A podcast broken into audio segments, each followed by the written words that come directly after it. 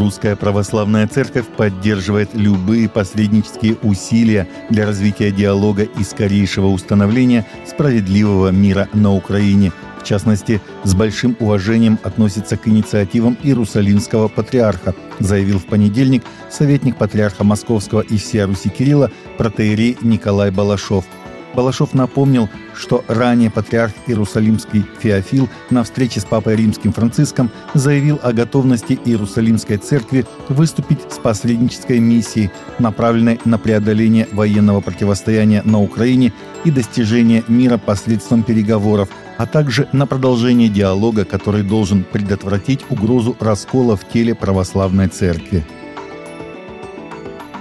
Дети учат нас чистоте отношений, спонтанному принятию незнакомцев и уважению к творению, подчеркнул Папа Римский Франциск во время молитвы «Анджелус». Сегодня рядом со мной, как вы видите, находятся пятеро детей, представляющих пять континентов. Вместе с ними я хотел бы объявить, что днем 6 ноября в зале Павла VI я встречусь с детьми со всего мира, сказал Папа.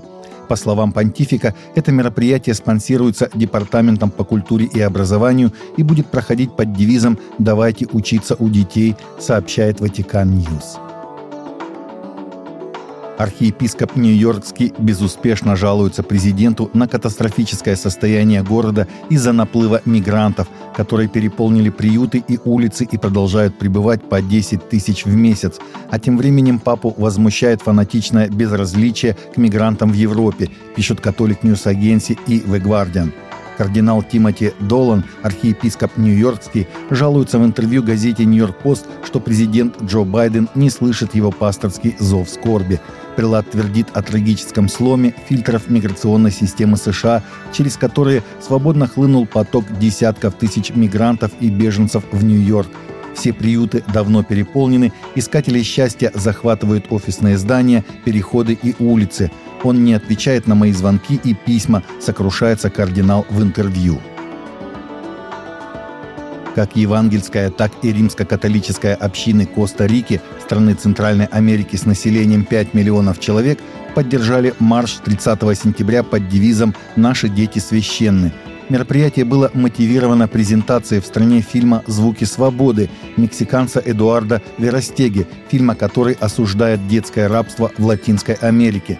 Правительство Коста-Рики заявило, что марш представляет общественный интерес – Шествие заполнило весь проспект Пасео Колон в центре столицы Сан-Хосе. Участников попросили надеть белое, на улицах звучала музыка христианского поклонения и восхваления, а также показывались хореографические номера. Турецкие археологи обнаружили подземный город, в котором во времена Римской империи скрывались христиане.